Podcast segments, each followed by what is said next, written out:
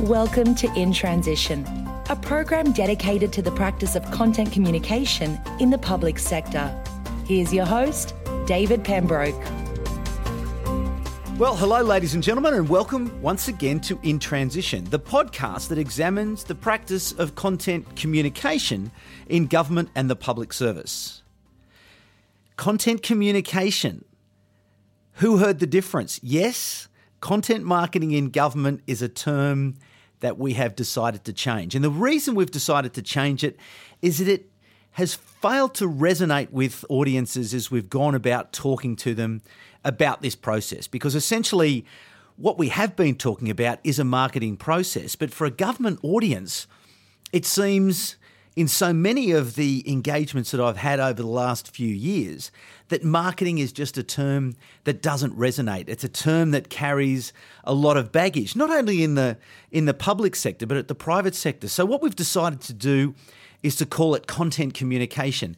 Now, as I get into the definition, that doesn't change. This notion of engaging and informing in order to encourage a particular behaviour so that we can achieve what it is that we need with our policy, our program, our service, or our regulation. But we've just decided to, to change the name. So from here on in, we'll be talking about content communication as it relates to. Uh, the public sector and government and the public sector. So that's a change. Uh, it's a slight change. And indeed, we've launched a research project with the Australian National University. And I'd encourage you um, to get onto the Content Group website www.contentgroup.com.au. Um, click on the research tab and you'll see the content communication program where we're working with our good friends at the, at the Australian National University School of Business and Economics who are looking at the evidence base that is that sits underneath our process of content communication and indeed starting to develop the toolkits that we can use that you can use I hope into the future that will help you to get better outcomes. Okay, so there's a big change. Uh, not a, maybe not a big change, but you know, words are important, as we all know, and and we need to get better at our, expressing ourselves and to create meaning. It is very difficult to create meaning in people in people's minds. So. We just felt that that change was was necessary. So, bye bye content marketing as it relates to government and the public sector, and hello content communication. And today I have one of the finest communicators in the Australian public sector has a wonderful reputation. His name's Gregory Andrews, and he is the Australia's first threatened species commissioner. His job is to raise awareness of and support Australia's fight against extinction and leads implementation of Australia's first threatened species strategy. Before taking up the threatened species commissioner position, Gregory was deputy head of Australia's delegation to the United Nations climate change negotiations. He's previously worked on social and indigenous policy reform and has twice taken leave to work on indigenous community development. His career began with the Australian Department of Foreign Affairs in Trade back in 1992, and he has been on postings to China, and to Japan. When in China, Gregory worked on environmental issues, including negotiating a bilateral agreement to protect habitat for migratory bird species. He joins me in the studio. Gregory, thanks for joining us in transition. Hi, David. Thanks for having me. Now, you you love communicating, don't you? This is a really important part of your role as the, the Threatened Species Commissioner. I, I do. Uh, my, the terms of reference for the Commissioner, I was appointed in 2014, I should say, as Australia's first ever Threatened Species Commissioner by then Minister Hunt, and now I report to Minister Frydenberg. Uh, but I had a, a clean slate, so to speak, in terms of what my role should be. I had some rather complicated terms of reference that I didn't understand, that had a lot of technical jargon. Uh, but my, my job is really threefold. The first is to ramp up awareness and concern for the species that we're losing that define who we are and what we are as a nation. The second is to mobilise resources uh, to fund conservation and saving species. And the third is to advise uh, the Minister uh, on threatened species conservation policy. And so, really, what, what sits under all of those is effective communication, well, it? Well, it certainly does, actually. As, as we were discussing before this started, uh, more Australians know who the Kardashians are than the 12 mammals or the 65 uh, birds in Australia that are rarer than China's giant panda. So, one of the biggest risks to extinction like the science says feral cats, for example, are the single biggest threat to our mammals, but actually the biggest threat to our wildlife is the Kardashians. Uh, and that's because they've got 76 million people following them on Twitter and Facebook, and we all know who they are, even those of us who don't want to know who they are. Uh, and so, my job, an important part of my job, is to get Australia excited about saving species, aware and excited about saving species. Okay, so what have you learnt from the Kardashians that you are applying to your day job? Well, I think one of the most important things that I've learned in my job is uh, a little bit like what you were talking about in the introduction, and that's making sure that we're not talking at people and that we're communicating in a language that people understand. Yeah. Uh, and so, for example, in government and in the Department of the Environment, everyone would understand what biodiversity conservation is. But when I'm talking on the radio or to Channel 7 or to the Sunday Telegraph, I talk about saving species and fighting extinction. So I think what's really important is to use language that uh, resonates with people, but also to find arguments and find reasons to do things that resonate with as wider group of people as possible. A few years ago, I was lucky enough to spend three days with Al Gore, Gore on his climate reality leadership program, and what I learnt from him was don't preach to the converted and don't try to to change the minds of the sort of extreme climate change denialists go for first principles that everybody agrees with. And, and in saving species, for example, I often say that we've already lost nine wallabies to extinction and 16 more at risk. So we can't keep naming our rugby team the Wallabies and putting a kangaroo on the tail of Qantas when we lose our animals and our plants to extinction. We put them on our coins, we have them on our coats of arms, we name our sporting teams after them. They define who we are, but we're losing them at unprecedented rates. And that's why we need to save our species because we're losing part of what it is to be Australian. How important then is this sense of emotion in your communication? Because it's interesting, as soon as you just said that, that connected with me at a point where it moved me to think, oh, you know, I actually felt that. And so it was a, a human reaction to the communication. So, how often or and how clearly are you thinking about that, or what priority are you putting in it to move people, not so much around the facts and figures, but to to to communicate in a human way that gets people to feel mm. something.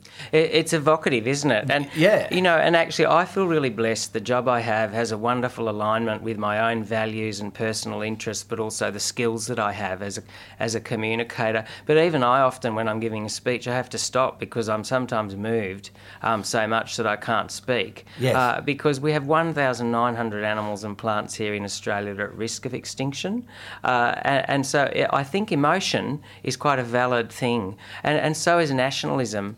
Not not nasty okay. yep. uh, extremist nationalism, but but actually we all define ourselves through our wildlife, no matter what uh, way we vote uh, no matter where we sit on the on the political spectrum. And so finding those common reasons that we all share, and it's something that I see right around Australia when I travel to remote communities or regional places and I meet farmers or local volunteer groups uh, who are saving species, and they're not just young people with dreadlocks. They're they're, they're nanas knitting. Uh, they're, they're the full spectrum of society, and and actually a positive about saving species and fighting extinction is that it brings us together. So I look for those those reasons that resonate with all of us, and rather than telling people that fighting extinction and saving species is something that we have to do, rather than making it about blame and burden, make it mm. about opportunity. Mm. Make it about the future. Make it about our kids, our, our national identity, and who we are. Mm.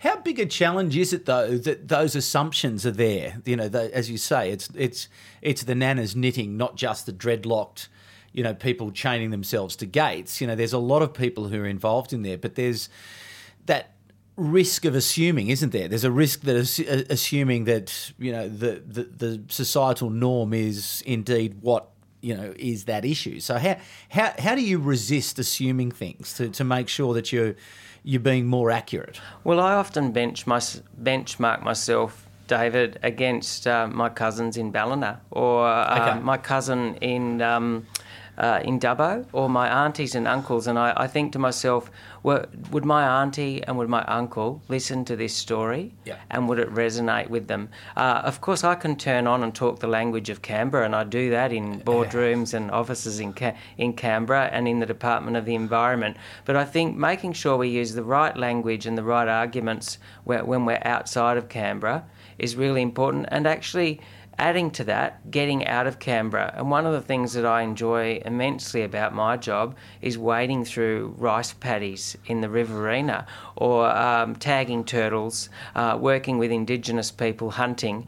And I think that gives us an authenticity. It's, Canberra is a bubble. I moved here in 1992 and I love Canberra and I call it home now. And I wouldn't want to live anywhere else other than Canberra. But it is a bubble. It's not like the rest of Australia, and it's easy to forget uh, what the rest of Australia is like when you're in Canberra.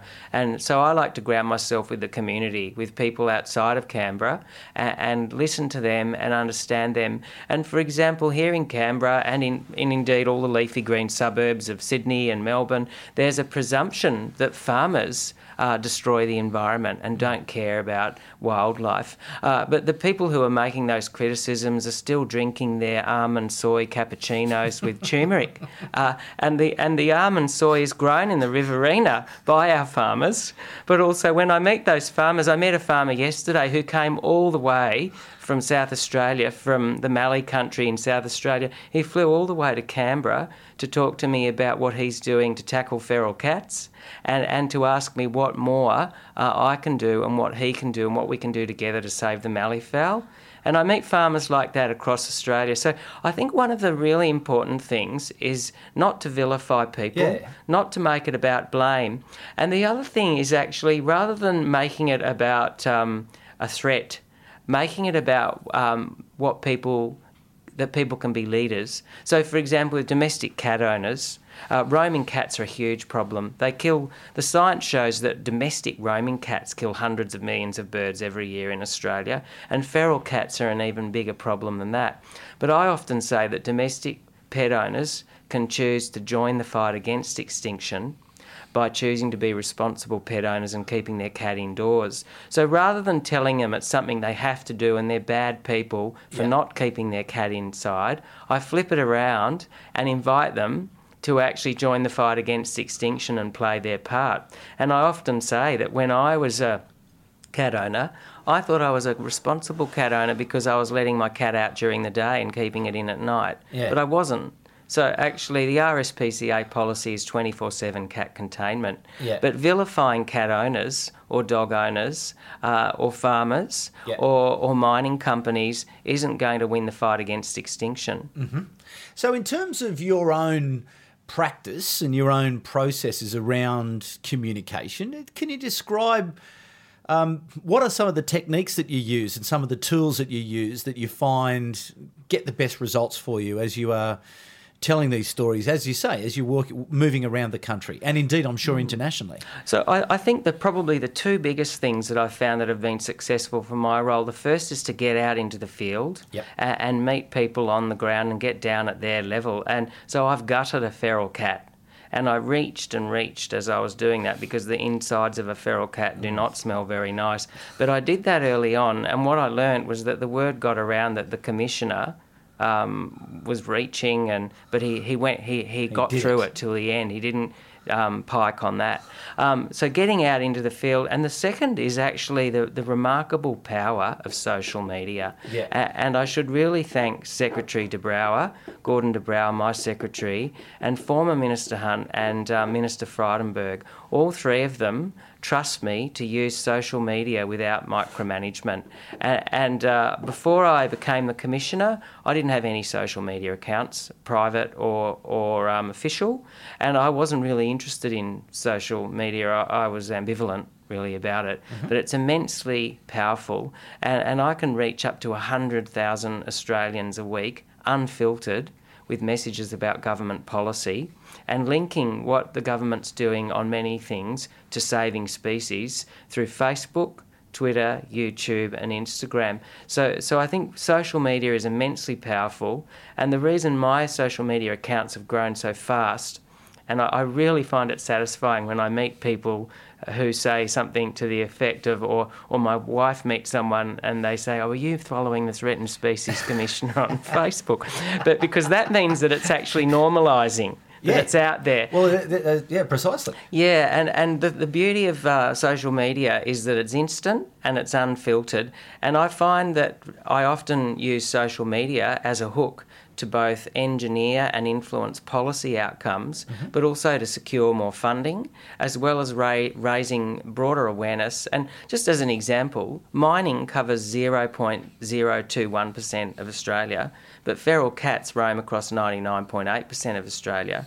And before I was appointed as the commissioner, if I'd been asked, which do you think is the bigger threat, feral cats or mines, I probably would have thought it was mines. But actually, mi- mining at Mine, mining covers such a tiny part of Australia, and mines, according to our environmental laws, are required to reduce, uh, avoid, reduce, and offset their negative impacts on our threatened species, but feral cats aren't. So I've been able to raise awareness on feral cats, but also promote and thank BHP, which is investing, for example, $5.45 million unconditionally, not as an offset for any mining, but five, over nearly $5.5 million to save green sea turtles on the Great Barrier Reef. So, one, one of the things that I'm using social media for is to validate companies like BHP and Google that are actually already investing in threatened species conservation, and then challenging gently and inviting companies like Qantas uh, and Woolworths and other companies where there might be a great business synergy for them to get involved in Australia's fight against extinction to join and play their part as well. Mm. So this is great innovation. How? And, and you mentioned a, a, a point there which I think is very important around trust. Now we'll come back to your tools and techniques because I'm, I'm, really interested to know what works for you in terms of you know is it imagery, what times of the day, what sort of stories. But before we get back to that, uh, yeah, trust, which is the point. You know, you were saying that the two ministers and the secretary of the department trust you. What did you do to earn that trust? Look, I think you'd probably have to ask them. Uh, I think part of it is their nature, the fact that they were they were willing to give me a go and they understood the value of social media. But did you say to them, uh, "I want to go and here's my plan. This is what I want to go and do," or did you say, "I think there's something here. I want to explore it"?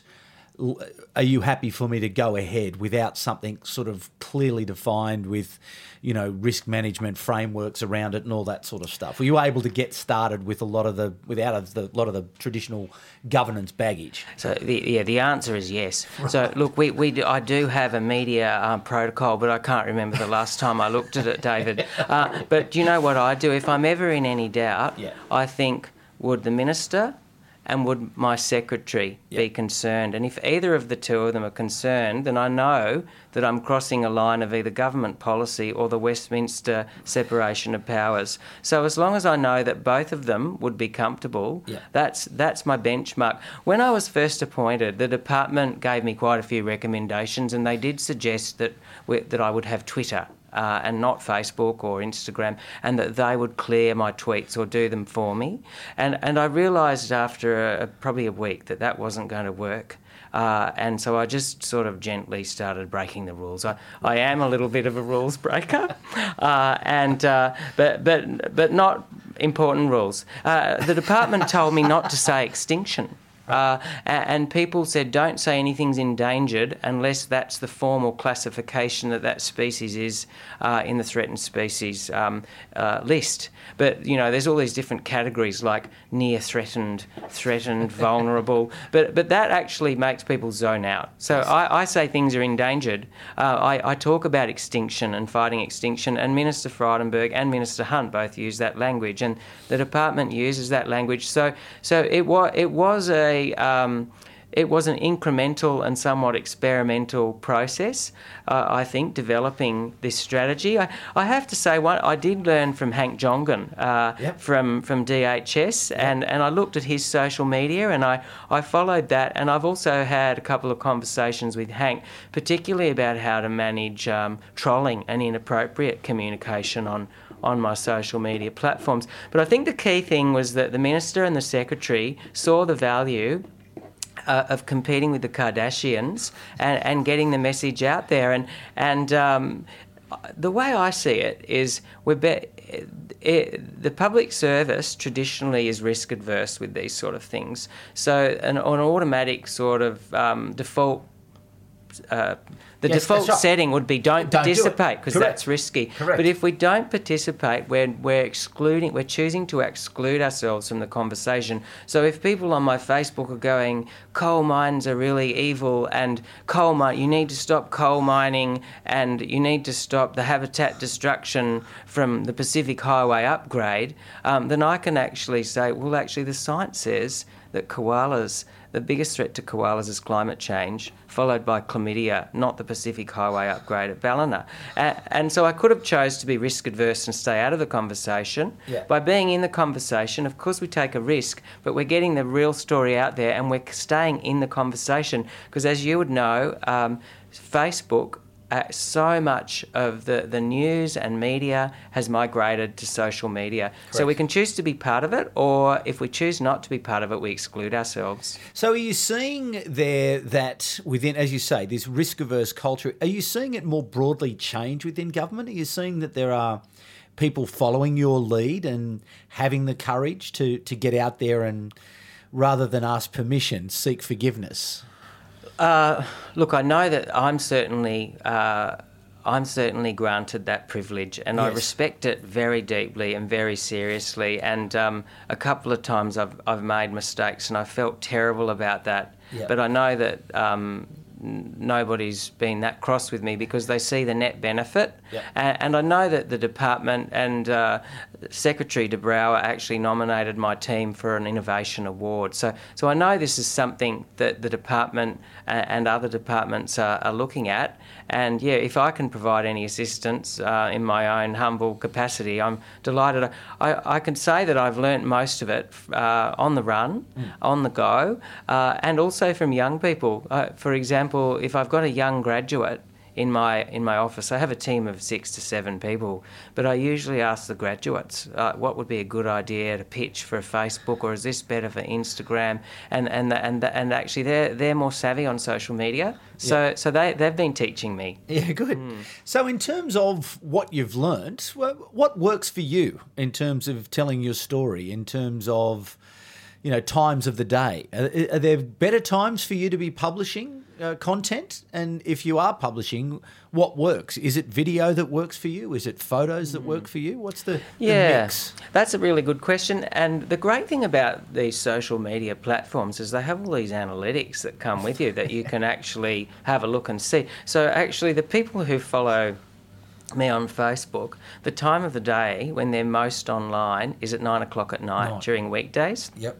But on weekends, uh, they're online more. But I think a lot of people actually finish the day, they get their kids to bed, they do the washing up, they sit down, and then they pro- might be watching something on TV, but they're also checking Facebook at the same time. So if I want to get maximum reach, for, for a story and, and I can afford to, I'd probably post it any time after seven or eight o'clock at night. Uh, I have fantastic content. I'm blessed with Australia. 90% of our animals and plants are found nowhere else on Earth. Yeah. They're extraordinary, they're beautiful, we're emotionally connected to them. Yeah. You know, we have more eucalyptus trees in Sydney than the United Kingdom has total species of trees across its whole country of all species. So we're just bioabundant. So I've got wonderful content, and so beautiful images definitely work. But and where do you, where do you get them from? Well, a lot of them I take myself when I'm Okay. out in the field, Right. um, uh, just with my iPhone or with a GoPro. Uh, I've got a fancy camera, but I, I tend not to use it. I tend to use the iPhone and, and the GoPro. I, I find that Facebook uh, gets the best reach. Uh, Facebook reaches everyone. Uh, it's mums and dads as well as, as the Twitter elite, whereas Twitter is much more sort of academic, journo, um, educated, sort of elite focus. Uh, uh, it's good, it's instantaneous. Uh, and and so I like to, for example, tag Annabelle Crabb or various journalists uh, with my Twitter. Uh, particularly if I've got an interesting uh, story, I'll tag some journalists who I know are interested. Uh, whereas Facebook, I, I, I also use them together. So I'll post a story on Facebook about the endangered mountain pygmy possum, but then I'll tweet a link to my Facebook post to push people from Twitter to Facebook. Uh, and, so, yeah, look, I think um, generally it's also quite quirky. I, have got a pretty good feeling for what's going to get good reach, but I can also never predict it. Yeah. I, the, the, thing that I actually had the greatest reach, where I reached 750,000 people, was actually an endangered crayfish in Tasmania. And a, and a gentleman from Tasmania sent me a photo of this huge crayfish that was, you know, sort of like about 70 or 80 centimetres long, freshwater crayfish. And he said, Could you put this on Facebook? And I checked with my team and that it was legitimate and it's an endangered species in Tasmania. And so we did a Facebook story on it, and I couldn't have imagined that it would have reached three quarters of a million people. but um, you know, interestingly, mammals, uh, uh, mammals, sea turtles, uh, but also you can never predict it. Sometimes yeah. a plant, a beautiful image of a flower, uh, an endangered plant that we're saving. I think images are really important. So having a good image picking the right time of the day. And my, my team and the people in the Department of the Environment in the media area who give me a lot of support, they advise me not to put out too many posts. They sometimes tell me I'm pushing out too many photo. Yeah. Too, many Facebook posts, uh, and to let each one run its course before you put out the next one. So, uh, are, are, you being strategic as well about your publishing? Like, are you looking at the objectives that you're seeking to achieve and thinking, okay, well, the next month this is coming, so I'll make sure that I've got content coming for that. Uh, this is an issue that's important, so I'll be making sure that I'm using this mix of challenge uh, channels because it was interesting you said before that face to face communication is essentially the most powerful channel where you can mm. get out and get in front of people. So, are you taking that sort of strategic view on it, or are you sort of being a little bit more? Um, opportunistic, really, mm. as things are arising? Yeah, so look, it's a combination of both. Mm-hmm. Uh, now that I've been in the job for two and a half years, since my appointment in 2014, I'm proud to say that the Australian government's mobilised $210 million for projects across Australia that are saving species. So, what so, from government or from uh, from the Australian government? So that's the that's the total funding that's supporting species from across a range of programs because the way I work. So was that was that a standing start of zero to two hundred and ten yes, million from 2014? Yeah. Wow. So so the way the the way the Threatened Species Commissioner model works is I don't have a budget. My job is to work across government. I, I have a budget to pay for my sal- salary and travel and the people who work for me. So it's roughly it costs about a million dollars a year to run the Threatened Species right. Commissioner model, uh, and but but actually my job is to get make mainstream programs across the like the National Land Care Program, the 20 Million Trees Program, the National Heritage Trust, but also Indigenous Ranger programs or the CDEP program in the Prime Minister's Department. Harness the power of all those programs to get main to, to mainstream better outcomes for threatened species. A little bit like the concept of mainstreaming Indigenous affairs to get better Indigenous health outcomes from existing health services. So that, that's how the model works. And so as a result of this model, the, the, amount that we've mobilised since 2014 is 210 million. There's hundreds of projects around Australia that are reversing declines of species thanks to this model. So, so I have a, a I'm at a very sweet spot where a, a science based, evidence based policy, the threatened species strategy, with hard and measurable targets to recover our mammals, our birds, our plants, to improve recovery governance, and to tackle feral cats have all been implemented now uh, on an ongoing basis for long enough that we're starting to see significant improvements. So I can report on those improvements. I can share stories of like the, the Norfolk Island green parrot where $300,000 has actually resulted in a tenfold increase in the global population of an endangered species. So, so I'm lucky that often content comes to me now where people mm. who have actually received grants that, that I've supported and that Minister Hunt or Minister Frydenberg have approved um, on my recommendation are now delivering results. Mm-hmm. But but I use the I use all of the social media and my direct engagement with radio and print news particularly to promote the content of the threatened species strategy, which is very ambitious, mm-hmm. uh, and also to share the successes. So we definitely do schedule and we're strategic about it, but at the same time um, there's quite a lot of content that comes in that, that we don't necessarily predict. So we need to be a com- have a combination of strategic but also reactive. So from, from here on in, we're only a, a couple of minutes away from from uh, closing out today. Where are the next bits of this? This has obviously been very successful, and you've used communication to to run a, a very effective operation.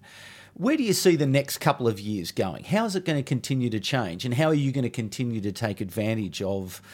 Communication in order for you to continue to get the, the great results you mm. obviously are? Yeah, so look, one of my number one priorities uh, that Minister Frydenberg's asked me to pursue is to grow support from the private sector. Yeah. We've all got a role to play fighting extinction. Um, the Australian government is certainly playing its part now, which is terrific. Uh, and uh, but 210 million is a lot to mobilise. But we've got 1,900 animals and plants on our threatened species list, and the list's been growing. So to get things off the list and keep them off the list, we need more uh, support from a wider source as possible. Yeah. So growing growing private sector and philanthropic and corporate support for threatened species is a major priority for me, and that was one of the main that was the key reason I went to Raine Island last week, which is the world's biggest green sea turtle hatchery, and where BHP's put in five a whopping 5.45 million yeah. to save those turtles. Um, the, the turtles were actually falling off a cliff and dying after they'd given birth, and their eggs were being inundated by water as a result of the sand dunes changing. Yeah, right. So, so BHP's contributed f- over five million over five years to reprofile the sand, to, to bring in bobcats and to okay. fix it all up, and it's working. So I, I wanted to go there to actually validate and thank BHP yeah. and show that um, partnerships where the Australian and Queensland government also have contributed millions of dollars, yep. these partnerships can work. So that's that's one of my major priorities. And how important will your communication platform be do you think, to encouraging private sector participation where people want to get exactly that type of recognition. Now, I'm not saying BHP did it because they were going, they wanted to be featured in you know Gregory Andrews' mm. Facebook page, mm. but how important is it, do you think, to your work that you have this platform in place, effective and working? Yeah, look, immensely important. I, I probably spend close to um, an hour a day um, myself on, on the social media, and it's a high return, very high return. And, and as an example, we've got 30 plants that we need to recover by um, 2020, and at least half a dozen of those plants would be ideal garden plants. They could be for sale at Bunnings uh, and Hardware House and Mitre 10. And, and, so, actually, I've been doing stories and tagging Bunnings and Hardware House uh, and, and, and, you know, tweeting and, um, and Facebooking about that and how I'd like to see endangered plants. And I'm sure yeah. Bunnings would love to actually be part of a program that's commercial, a commercially viable um, initiative to save some of Australia's rarest plants and where people can grow them in their garden and the immense satisfaction they have from that. So, look, I, I think social media uh, is going to continue to be important, probably even more important than it's ever been for my role. Okay, Bunnings, you heard it. Out you go. Well, Gregory Andrews, thank you so much for coming and sharing your story with us uh, on In Transition today. It's a it's a wonderful example of um, a public servant um, taking the gift of technology, essentially being your own media company and using it to get out there and create policy outcomes and program outcomes and delivering massive value through telling great stories and using content to get out there and do it. So long may you continue with that, and long may I, and I'm, i hope people get inspired by this. And I, I love the point there that you really, uh, particularly when you started, it was all about getting out and doing it. You know, breaking a few things along the way, but um, yeah, not really asking for permission through the, you know, don't do this, can't say that, you know, be careful of this. You actually just went out and got started, and then, you know, the value was there. And once you got started, it was, you know, you're away. And I think that's a, a great lesson, I think, potentially for many people out there to follow. Oh, thanks, David. Look, I, am very proud to have been a public servant since 1992. I've had a fantastic career, but more importantly, I've contributed as an Australian government public servant to some remarkable things that make our country better. And I think by getting on social media and other platforms, including mainstream media, we can get these messages out and we can celebrate the contribution that the Australian government makes and not undersell ourselves. Excellent. Okay. Well, Gregory Andrews, thank you very much for joining us. And to you, the audience, thank you once again for coming back. Uh, and yeah, what a great, great story there told to us today by Gregory Andrews. Really appreciated that. Thanks for listening to The Change there, as we made earlier in the program, talking now about content communication. So thank you very much for joining me this week, and I look forward to you joining me again at the same time next week. Bye for now. You've been listening to In Transition, the program dedicated to the practice of content communication in the public sector. For more, visit us at contentgroup.com.au.